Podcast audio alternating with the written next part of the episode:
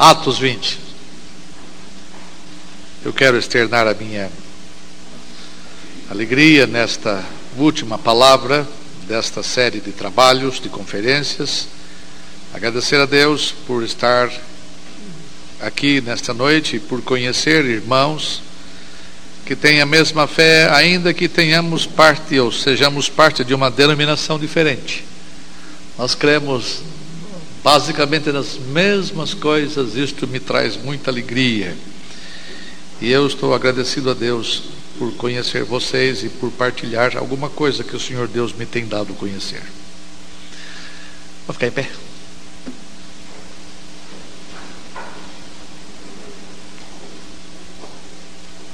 Os versos 17 até o 20. Lembrem-se de que ontem e anteontem eu lhes falei sobre o dever de servir a Deus. Paulo tinha esse dever. Estou servindo ao Senhor desde o primeiro dia até agora. Ontem eu falei sobre o dever de servir a igreja, que é o verso 20. E hoje eu vou falar do verso 21. Eu estou seguindo o raciocínio do texto, nada mais. 17 em diante. De Mileto mandou a Éfeso chamar os presbíteros da igreja.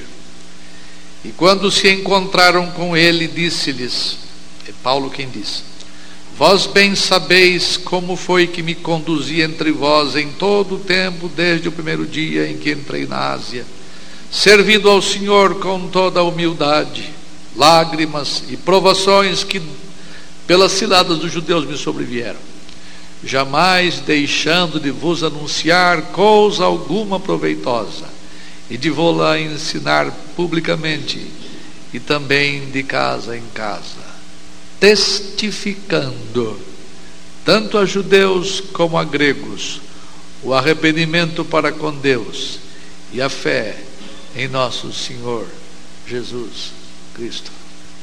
Oremos uma vez mais. Senhor, dá-me a graça de falar as coisas certas e abre os ouvidos, destampa os ouvidos das pessoas para que elas entendam que é para elas e que é para nós que tu nos falas. Faz-nos bons ouvintes e bons praticantes da tua palavra. Ajuda-nos a acolher a palavra que em nós é implantada por bondade tua Põe a tua boa mão sobre esta igreja, faze-a crescer, sadia, forte, numericamente qualitativamente.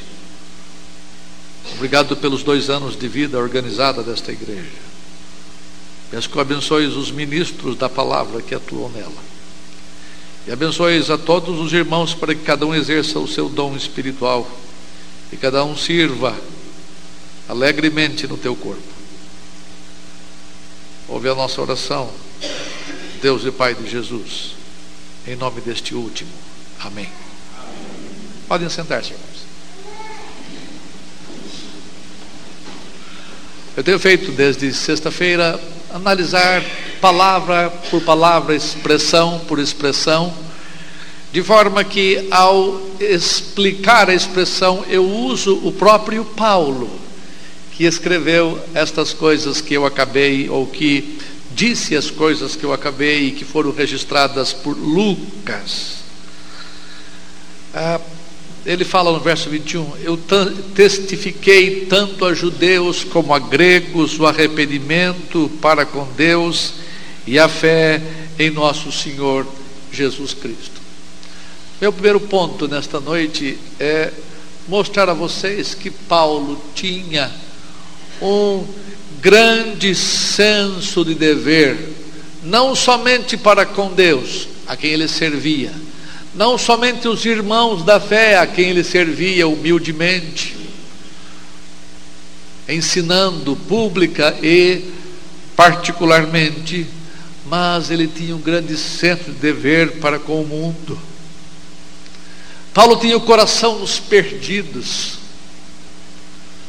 Paulo era apaixonado pelo seu povo, ele tinha paixão, amor, amor até, eu diria, não desenfreado, mas amor em extremo, ao ponto dele pedir Amaldiçoa-me Deus, mas salva o meu povo. Quer ver? Veja aí em Romanos 9. Palavras de Paulo. Romanos 9. Eu mencionei esse texto na, na sexta-feira. Eu quero falar só rapidinho sobre ele. Romanos 9, versículos 2 e 3.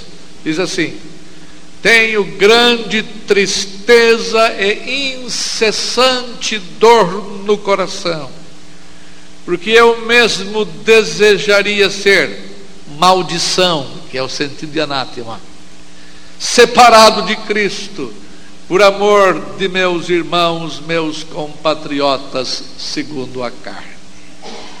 Se todos nós tivéssemos um pouquinho deste sentimento em relação aos brasileiros que convivem conosco. Paulo tinha um grande senso de dever, ele amava os da sua raça, ele sofria por causa da incredulidade deles. E o texto aí mostra que ele derramava lágrimas, que ele tinha tristeza incessante, dor no coração por causa deles, e estava disposto a, se pudesse, ser amaldiçoado, se pudesse ser separado de Cristo, a fim de que outros fossem juntados a Cristo, a fim de que outros fossem bem, é, benditos de Cristo. Só quem tem amor, só quem tem senso de dever, expressa uma coisa como esta. Ele possuía um forte senso de dever de levar a boa nova aos da sua própria terra, aos judeus.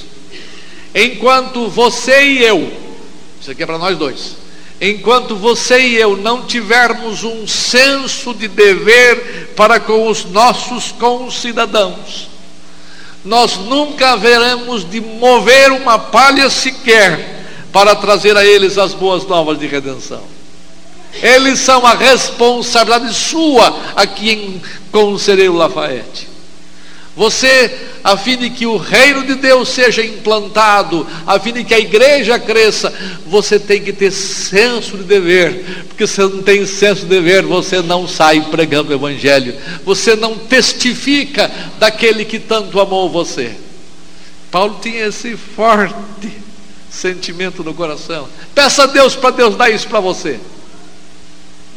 Se você não tiver preocupação com a perdição dos seus vizinhos e amigos, você nunca vai se movimentar para fazer alguma coisa em favor deles. Você não pode salvá-los, mas você pode pregar o evangelho a eles e a fé, diz a escritura, só vem pelo ouvir da pregação da palavra de Cristo. Mas Paulo possuía um de dever não somente para com os da sua raça Paulo possuía um sexto dever muito forte com relação aos de outras raças, ou seja, os gentios. Romanos 1. Lembra que testificava tanto a uns quanto a outros, tanto a judeus como a gentios. Por quê? Porque ele tinha de dever com eles. Romanos 1. Eu vou ler do verso 13 ao 16, me acompanhe. Porque não quero, irmãos, que ignoreis que muitas vezes me propus ir ter convosco no que tenho até agora sido impedido, para conseguir igualmente entre vós algum fruto, como também entre os outros gentios. E olha essa expressão agora. Pois eu sou devedor, tanto a bárbaros como a gentios, tanto a sábios como a ignorantes por isso, quanto está em mim, estou pronto a anunciar o Evangelho também a vós outros em Roma. Esse vós outros pode ser uma mistura de judeus e gentios que congregavam em Roma, mas ele falava aos crentes de Roma dos outros gentios de quem ele sentia-se devedor. Paulo possuía uma preocupação pelos de sua raça, mas pelos outros que não eram da sua raça. Na verdade, seria missão doméstica e missão estrangeira. Missão aos de perto, missão aos de longe. Nunca você ajudará ninguém. Nunca você sairá ao encontro de alguém a menos que você se sinta um devedor dela.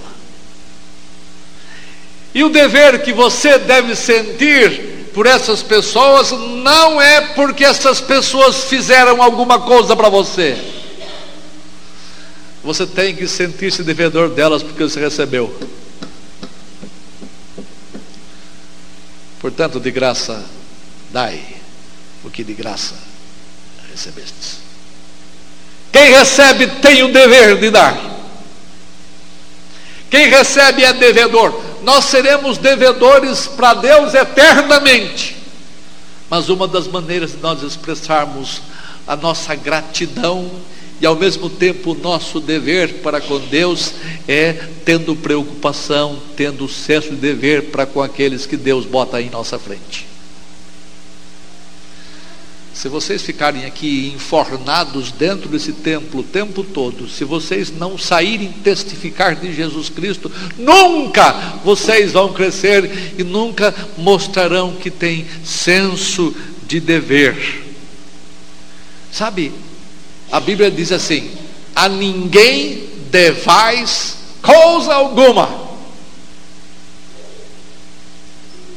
exceto com que vos ameis uns aos outros. Essa é a dívida que, que você tem que pagar e pagar e pagar sempre. E quando você ama os da sua raça, quando você ama os que não são da sua raça, como é o caso de Paulo, você então tem dívida com eles. A ninguém devais coisa alguma, exceto que vos ameis uns aos outros. E Paulo entendeu perfeitamente essa dívida. E o meio de pagá-la é testificar aos outros o que Deus havia feito consigo. Enquanto, vou repetir uma vez mais, você não sentir-se devedor, você vai ficar sentado nos bancos destas quatro paredes o tempo todo. Peça a Deus para Deus dar a você um senso de dívida se é que você recebeu de Deus. Porque se você recebeu, dê. Se Deus lhe fez conhecer a graça através da pregação do Evangelho, pois faça com que essa graça seja conhecida através da pregação àqueles eh, a quem você se sente devedor. Só não tem senso de dívida aquele que não recebeu de Deus a redenção. Mas se você foi atingido pelo amor de Deus, pelo amor de Deus, eh, faça com que outros venham conhecer a verdade de Deus. E Paulo fala: Eu tenho testificado a judeus e gentios o Evangelho de Jesus Cristo. Paulo, Paulo tinha um senso de obrigação na tarefa de evangelizar. Você conhece o que eu vou ler aqui? 1 Coríntios 9,16. Ele testificava tanto a judeus como a gentios, porque ele tinha essa grande compulsão interior que você e eu temos que pedir a Deus. Eu ouvi de alguém aqui que tem gosta de evangelizar, pois não perca isto. Não perca esse gosto de testificar do seu redentor. 1 Coríntios 9:16. Alguém pode ler? Quando anuncio essa obrigação. Ai de mim se não anunciar. Esse é o senso de dever que faz, faz alguém dizer uma coisa desta. É o senso de dever. Ai de mim se não pregar o evangelho, porque sobre mim pesa esta obrigação. Isto é, é o senso de dívida que faz com que o homem diga estas coisas. Você tem obrigação, sim, quando você eh, se torna um devedor. E o senso de obrigação vem pelo senso de dívida. E estas coisas que fazem com que os homens preguem o Evangelho e digam: ai de mim, se eu não fizer isto. Todavia, ninguém deve pregar o Evangelho simplesmente pelo senso de obrigação, mas deve, juntamente com o senso de obrigação, fazer as coisas com alegria e de boa vontade. É o que ele fala é, em Coríntios: se faço isto de livre vontade, eu tenho galardão. Mas se constrangido, então, a responsabilidade de despenseiro que me está confiada. Nesse caso, qual é o meu galardão? É que evangelizando, eu proponha de graça o evangelho para não me valer do direito que ele me dá. Irmãos, você tem que fazer as coisas porque é são obrigações suas mas as obrigações nossas para que Deus nos dá devem ser feitas voluntariamente, alegremente, dispostamente. A todo aquele que anuncia o Evangelho, ele anuncia com o desejo de ver as coisas sendo trazidas de volta, com o desejo de ver as coisas recuperadas. E quando nós temos esse desejo, nós temos esperança, e quando temos esperança, nós temos alegria. É, mas é interessante que Paulo tem um conceito simples de evangelização. Ele fala aqui no verso nosso aqui, é, testificando. Presta atenção, Paulo não está tratando do dom espiritual de evangelista, que Deus deu a alguns na igreja local e outros na igreja universal. Testificar significa testemunhar. Testemunhar significa falar de alguma coisa que viu, que ouviu, que presenciou, que experimentou. E isto não é tarefa simplesmente dos ministros chamados da palavra, é tarefa de todo crente, é dever, não é exercício de dom espiritual. Testificar é dever de todos quantos foram atingidos pela graça divina. Todo cristão tem o dever de testemunhar ou testificar daquilo que viu, que ouviu, que presenciou ou que experimentou. Se você já experimentou alguma bênção de Deus, e eu creio que sim, pois conte aos outros dela. Se você recebeu o dom da vida eterna, se você recebeu a salvação de Deus, conte aos outros o que Deus fez por você. Garanto aqui que algumas mulheres, especialmente as mulheres que gostam disso, quando vão a, a, ao centro da cidade, veem uma loja vendendo uma porção de roupas baratas e bonitas, logo ela fala: Olha, Fulana, Olha, fulano, lá tem um negócio de joia, um negócio da China. Vai lá, que essa coisa é boa, eu gostei, eu quero que você vá ver. Ora, ora, se você é capaz de falar estas coisas e testificar de alguma coisa que você presenciou, que você viu, que você experimentou e foi boa para você, ora, o que, que é, desculpe o português, o que, que é mais bom do que Cristo Jesus? O que, que é melhor do que a redenção que há nele? Pois partilhe. Isso é testificar. Conta aos outros o que Deus fez por ti. Você não pode dizer assim, eu sou um evangelista, porque Deus não deu esse dom a todos, mas Deus deu o dever, a obrigação sua de testificar de Cristo Jesus, de falar da experiência que você teve. E não me venha dizer que você é tímido, não me venha dizer que você não sabe falar se conversa, se troca ideias. Pois troque ideias, converse com os outros a respeito do que Deus anda fazendo na sua vida, a menos que você não tenha nada para contar. E se você não tem nada para contar, você não recebeu nada. Mas se você recebeu, você tem o dever, a obrigação de testificar. Paulo possuía uma mensagem equilibrada na sua evangelização. Ele não falava simplesmente do amor de Deus como se fosse a única coisa que se pudesse falar de Deus numa mensagem de evangelização. É isso que alguns pregadores chamados evangelistas fazem. É só o amor de Deus e não fala mais nada. Ele fez o que muitos pregadores não fazem hoje. Ele primeiro conclamou as pessoas ao arrependimento. Ele chamou primeiro as pessoas perdidas a se arrependerem dos seus pecados, e então conclamava-os ou conclamou-os à fé no Senhor Jesus Cristo. Deixa-me falar um pouquinho sobre arrependimento. O texto fala, uh, testificando tanto a judeus como a gregos, o arrependimento para com Deus. É, antes de você pregar as boas novas de redenção que há em Cristo Jesus, você precisa mostrar aos homens o que eles são.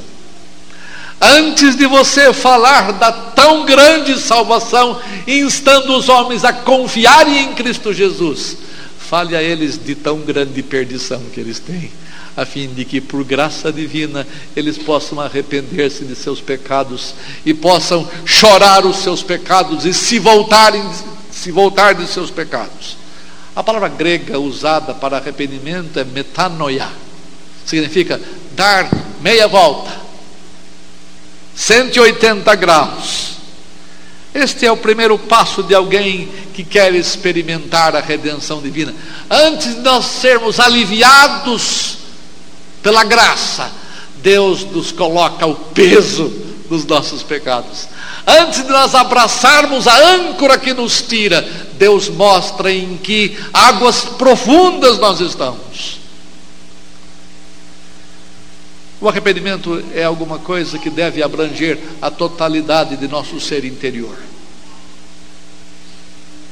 Arrependimento abrange todas as faculdades da nossa alma.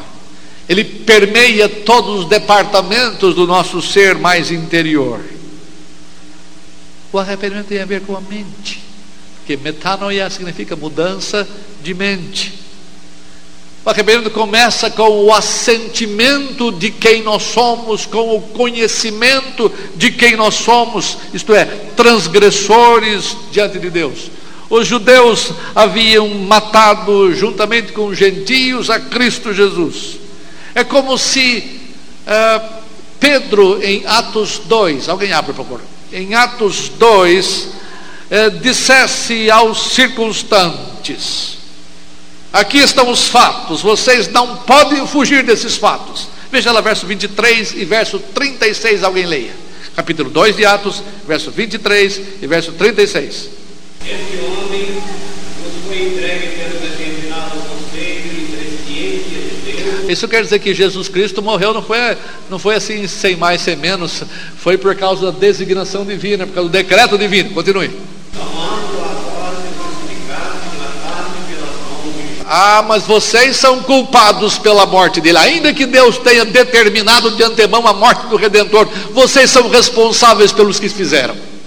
Portanto, aí vai com certeza toda a casa de Israel, que a esse Jesus, a quem vos crucificaste, Deus o fez Senhor em Cristo. Isto, 36. Agora veja o 37 e 38. O arrependimento começa com o conhecimento do que somos e do que fazemos. E quando ouviram o que Pedro lhes tinha a dizer, perguntaram-se a si mesmos. 37 e 38. Ouvindo eles essas coisas, confugiu-lhes o coração e perguntaram a Pedro e aos demais apóstolos: Que faremos, irmãos? Respondeu-lhes Pedro: Arrependei-vos, cada um de vós seja batizado em nome de Jesus Cristo para a remissão dos vossos pecados. Ah, quando Pedro falou, vocês mataram o Senhor da glória, vocês mataram o Redentor, eles tomaram consciência de que eles eram os responsáveis secundários pela morte de Jesus Cristo. Eles tiveram senso de alguma coisa, eles tiveram conhecimento, eles tiveram o assentimento intelectual de que eles eh, tinham sido pecadores. E então, quando eles tomaram consciência de quem eram, que faremos, irmãos? Pois arrependam-se. O arrependimento envolve a, a noção das coisas que nós somos, das coisas que nós fazemos. Paulo escrevendo a Timóteo disse assim: Eu quero que você, Timóteo, fale com os, as pessoas quem eu pus na frente de vocês, para que eles não somente eh, conheçam, não somente se arrependam, mas conheçam plenamente a verdade. É o arrependimento que traz o pleno conhecimento da verdade. E você precisa se arrepender sim dos seus pecados, você precisa saber quem você é. E o único jeito de você saber quem você é é você dar uma olhada no espelho. O espelho é este. A única coisa que faz com que você veja quem você é é a confrontação com o espelho. A Bíblia reflete quem nós somos, porque Deus diz quem nós somos. A psicologia não ensina nada disso. As ciências humanas não ensinam nada disso. E é por isso que em alguns lugares por aí, nas escolas, nas universidades, as pessoas não falam em pecado.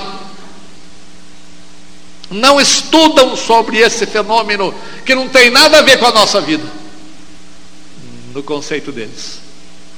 Mas Deus mostra quem nós somos. Antes de mostrar-nos a grande salvação, Deus mostra-nos a grande perdição em que nós eh, estamos. O texto que lemos agora de Efésios, agora há pouco, fala assim: Nós estando mortos em nossos delitos e pecados. Deus quer que nós retornemos à sensatez, conhecendo plenamente a verdade sobre nós. Por isso que a Bíblia fala quem você é e o que você faz. E algumas pessoas não gostam de ouvir isto. Estão acostumados com mensagenzinhas politicamente corretas. Estão acostumados com passar a mão na cabeça deles. A Escritura não faz assim. Ela mostra de você o que é justo. Ela pensa exatamente o que você é. E ela diz isto. Mas o arrependimento não é somente uma, um sentimento de mente. O arrependimento tem a ver com as nossas afeições, com as nossas sensações. É 2 Coríntios 7. Eu leio os versos 8 a 10. Eu espero que eu esteja citando corretamente. 2 Coríntios 7, 8 a 10, diz assim: Porquanto, ainda que eu vos tenha entristecido ou contristado com a carta, eu não me arrependo, eu fiz bem em mandar a carta. Embora eu já tenha sentido algum tipo de pesar em ter mandado essa carta. Vejo que aquela carta vos entristeceu por breve tempo, mas agora eu me alegro.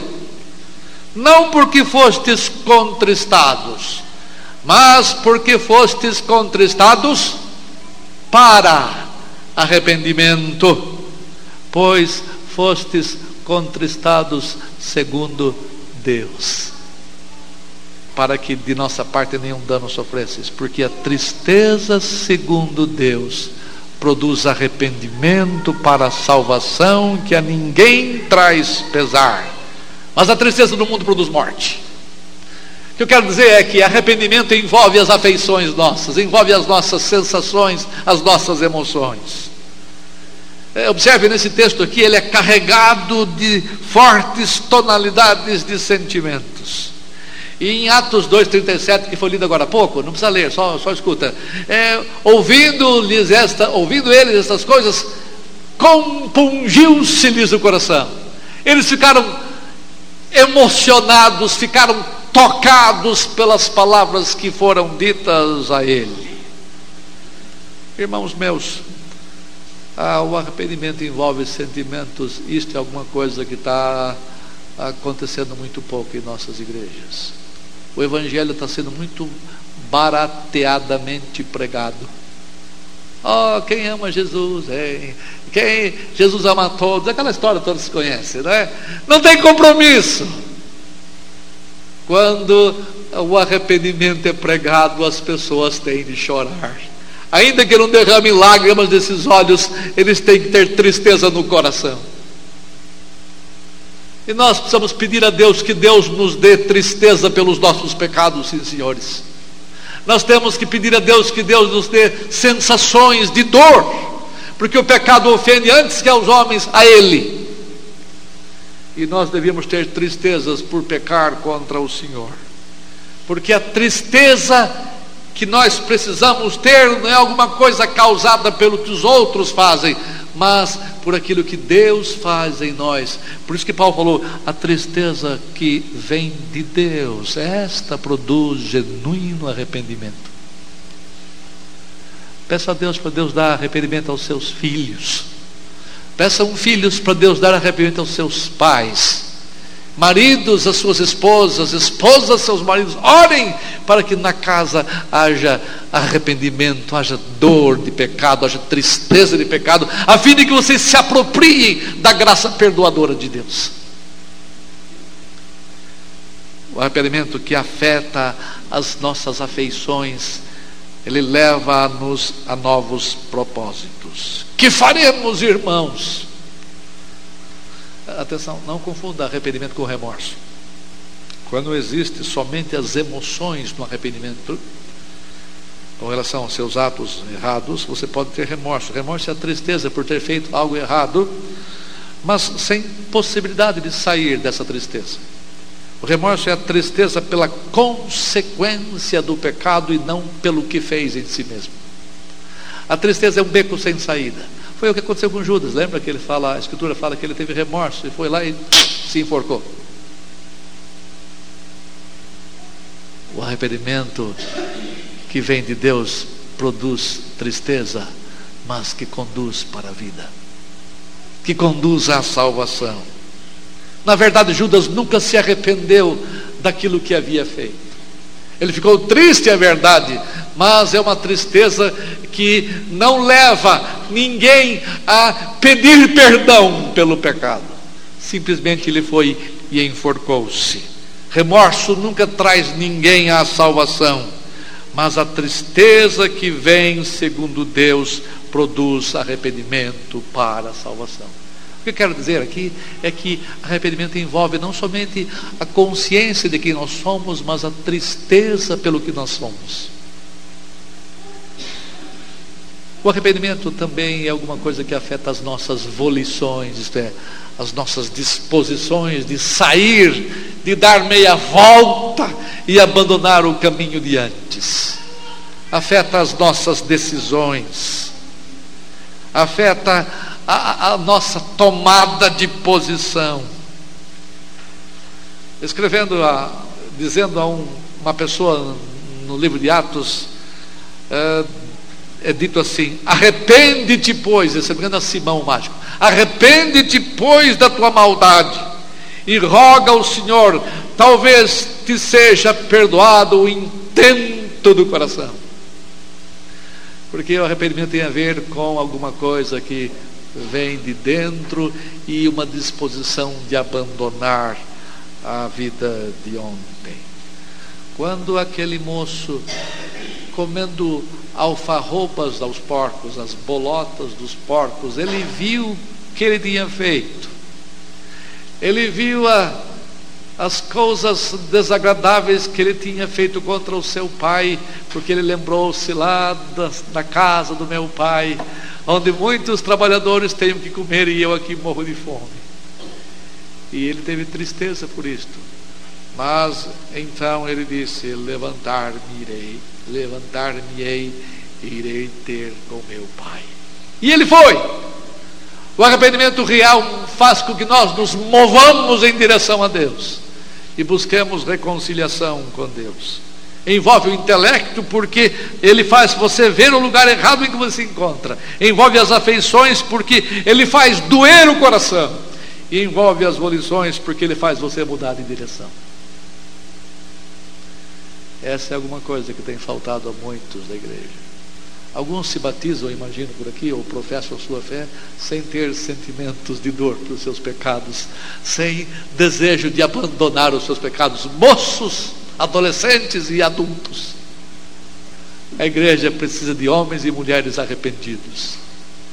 É por isso que Paulo testificou a judeus e a gentios que se arrependessem dos seus pecados.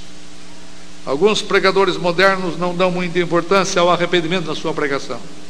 Parece-me que para eles uma pessoa pode experimentar a salvação sem arrependimento qualquer. E a fim de que uma pessoa chegue a Deus, ela tem que vir com arrependimento, irmãos. E é pela falta de pregação sobre o arrependimento é que temos pessoas na igreja sem noção do que o pecado significa, sem tristeza pelo pecado que cometem e sem qualquer desejo de abandonar efetivamente os seus pecados. Tem faltado dos nossos púlpitos a pregação é, que faz com que as pessoas chorem dos seus pecados. Eu me lembro de um sermão que eu li, não ouvi porque ele viveu no século XVIII, os, o pecador nas mãos do Deus irato, de Jonathan Edwards, um grande pregador da Nova Inglaterra. É dito que quando ele pregou sobre o pecado, as pessoas choravam nos seus bancos, pessoas até caíam dos seus bancos de tristeza. É verdade que essa tristeza tem que vir segundo Deus. Ela vem de Deus, nós não podemos causar nada disto. Mas eu acho que você pode pedir, Senhor Deus, eu tenho andado tão endurecido que não tenho nem visto os meus pecados, não tenho sentido tristeza por eles. Senhor, faz-me arrepender-me dos meus pecados. Senhor, dá-me dor pelos meus pecados. Senhor, dá-me disposição de abandonar os meus pecados. Eu acho que se você crê nisso, você pode fazer. Pedir que Deus lhe dê não somente consciência, mas tristeza pelos pecados e disposição de abandoná-los. Nós temos que ser homens e mulheres mais santos, a fim de que os homens sejam impactados pela nossa maneira de viver. Não precisamos simplesmente de pessoas que saibam que são pecadoras mas de pessoas que possuam tristezas pelos seus pecados e estejam dispostas a abandoná-los. Não existe verdadeira pregação do Evangelho sem que haja uma pregação que anuncia necessidade de arrependimento. E eu espero, eu não conheço aqui os ministros desta igreja, mas eu espero que essa pregação de arrependimento faça parte, vez por outra, dessa igreja. E quando vocês saírem para testificar de Jesus Cristo, mostra a elas quem Deus diz que elas são. E peça que Deus dê a elas arrependimento. Peça a Deus, quando você for para pregar o Evangelho, que Deus dê coração compungido e contrito. Esse coração Deus não despreza. Ele recebe aquele que contritamente vem à sua presença. O texto fala assim: arrependimento para com Deus. Por quê? É simples porque nós quebramos as leis estabelecidas por Ele. Nós quebramos os mandamentos que Ele ah, instituiu. É por isso que você tem que prestar eh, estas coisas a Deus, porque arrependimento é para com Deus, você tem violado a lei dele. Mas para que o nosso tempo não se prolongue demais, é, o outro lado da pregação, isto é, do testemunho de Paulo, testificando tanto a judeus como a gregos o arrependimento para com Deus e a fé em nosso Senhor Jesus Cristo. Enquanto o arrependimento tem a ver com o lado negativo da conversão, isto é, você deixa de fazer as coisas que você fazia, porque diz respeito ao abandono do caminho de ontem, a fé tem a ver com o lado positivo da conversão. E enquanto você diz não à vida de ontem, ao mesmo tempo que você se vira, você abraça a vida de amanhã. Você se encontra com Cristo Jesus, porque o texto fala fé em Cristo Jesus. Arrependimento e fé, essas duas coisas são gêmeas e não podem estar juntas, aliás, não podem estar separadas na conversão de um pecador. Arrependimento e fé são coisas que têm que vir eh, juntas, inseparavelmente. Não existe arrependimento verdadeiro sem que seja acompanhado de uma confiança genuína no Salvador. Todos os que verdadeiramente se arrependem, creem É difícil falar sobre fé. É, não é fácil. A Bíblia não explica, embora ela tenha definição lá. Fé é a convicção de fatos que não se veem, fé é a certeza de coisas que se esperam, mas esse é de uma outra natureza. É a confiança no que Deus diz que vai acontecer. É a, é a certeza das coisas que certamente virão, porque Deus disse que elas virão. Todavia, Lembra que eu mencionei hoje de manhã que não existe palavra no Velho Testamento para fé. E uma das expressões que ah, significam fé é correr para o refúgio, é abrigar-se na torre forte. Pois fé, a ideia de fé, é a ideia de lançar-se nos braços de a ideia de correr para Jesus Cristo. O espanhol chama isso de uma mirada de fé. É um olhar que mostra a sua necessidade e você se lança nos braços do seu redentor. Somente quando você está numa situação de profunda tristeza, pelo que você faz e pelo que você é, é que você busca refúgio no Senhor, você se lança nos braços do seu redentor. Por isso que fé, para alguns, não significa muita coisa, porque arrependimento eles não teve. Tristeza pelo pecado, nada. Então, muitas pessoas não significam, não entendem o que significa crer em Jesus, isto é, repousar nos braços de Jesus. Só repousa quem está cansado e oprimido. Só repousa quem está aflito. E há muitos que vêm para a igreja, aceitam tacitamente as coisas e não tem tristeza qualquer, não tem nenhuma disposição de, nenhuma sensação de pecado, de convicção de pecado, de peso de pecado. Por isso, eles aceitam Jesus fazendo assim, só não tem mais nada. Ah, a igreja é pobre por causa disto. Nós precisamos de homens e mulheres arrependidos e que então abracem Jesus Cristo. A fé é o reconhecimento de que existe uma pessoa suficiente para arrancá-lo do seu estado de miséria, de tristeza em que você se encontra. E sem essa fé é impossível desfrutar do sossego, do repouso, do refrigério, da paz e do perdão que Deus dá. A fé é uma disposição de alma onde você se lança nos braços do seu redentor. E isso é por graça divina. Isto é por ação divina dentro de você. Vamos pedir uns pelos outros para que Deus faça isso em nós. Peça na sua igreja, peça a Deus para que a sua igreja seja uma igreja que seja uma igreja arrependida dos seus pecados, uma igreja repousada em Cristo Jesus. É disto que nós precisamos desesperadamente. Sem a fé no Salvador, você não pode tomar posse de nada do que Jesus Cristo fez em favor de pecadores. O único modo de você desfrutar de todas as bênçãos que Deus dá é através da fé em Cristo Jesus. A, fé é um meio, é um órgão de apropriação. Em teologia a gente usa a expressão. É um órgão de apropriação de tudo o que Deus fez por nós em Cristo. Tudo que você venha a ter, você passa a ter mediante a fé em o Senhor Jesus Cristo.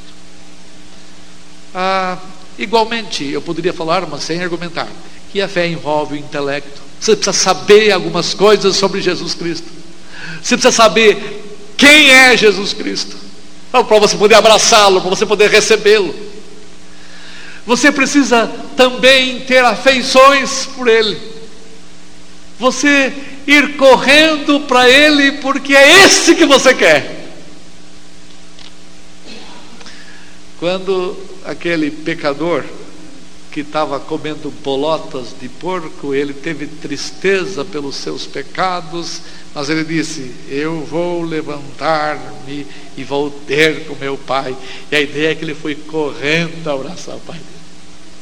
E na verdade, ele nem precisou fazer isso porque o pai veio ao encontro dele e o abraçou e o beijou.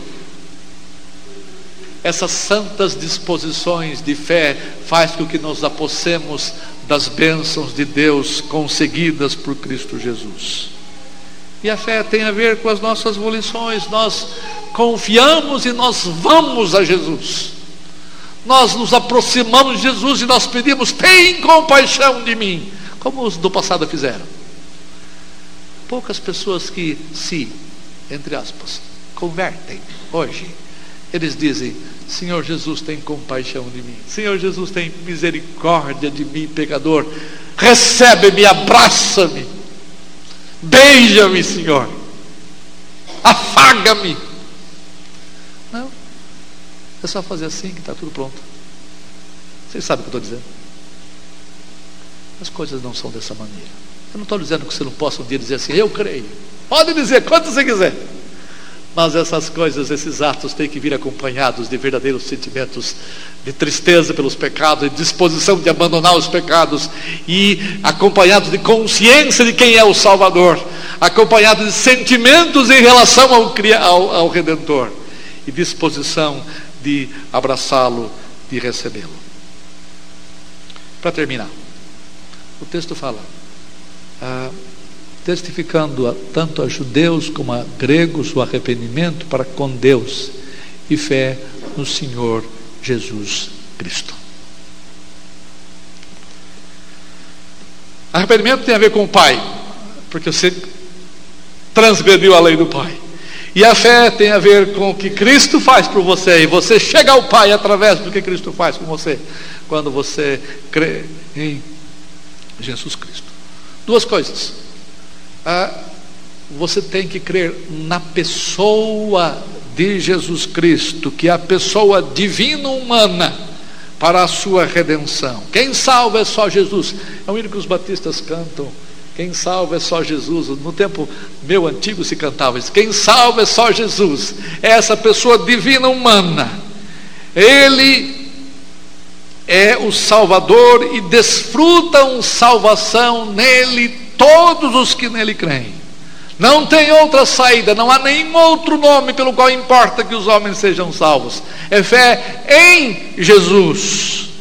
Porque ele quem disse, ninguém mais, eu sou o caminho, eu sou a verdade, eu sou a vida, e ninguém vem ao Pai senão através de mim. Portanto, é fé pessoal em Jesus. Essa última coisa. É fé nas palavras de Jesus. Se você for conversar com a Hebe Camargo, aquela mulher da televisão, fala, Hebe, você crê em Jesus? Ah, eu creio. Ele é uma gracinha. É isso que ela fala. Então você chegar para ela e falar assim, Hebe, vamos então ler a Bíblia, vamos estudar a Escritura, vamos nos aprofundar. Não, não, isso é outra coisa. Eu creio em Jesus. Mas essas pessoas creem em Jesus sem a palavra de Jesus. Eu espero que vocês creiam em mim. Que jeito? Crendo no que eu digo. Não tem jeito de você crer em alguém sem crer no que essa pessoa diz. Não tem jeito de você crer em Jesus sem crer no que ele diz da sua palavra. Se crerdes em mim, crereis também nas minhas palavras. Porque se não crerdes nas minhas palavras, também não crereis em mim. É isso que ele diz, está lá em João. Portanto, o objeto da sua fé é a pessoa do Redentor, mas não separada da palavra do Redentor. Peça a Deus que você pessoalmente tenha intrepidez de anunciar Jesus Cristo. Tem faltado a isto a muitos de nós. Nós temos nos acovardado porque nós temos perdido o senso de. Do que mesmo?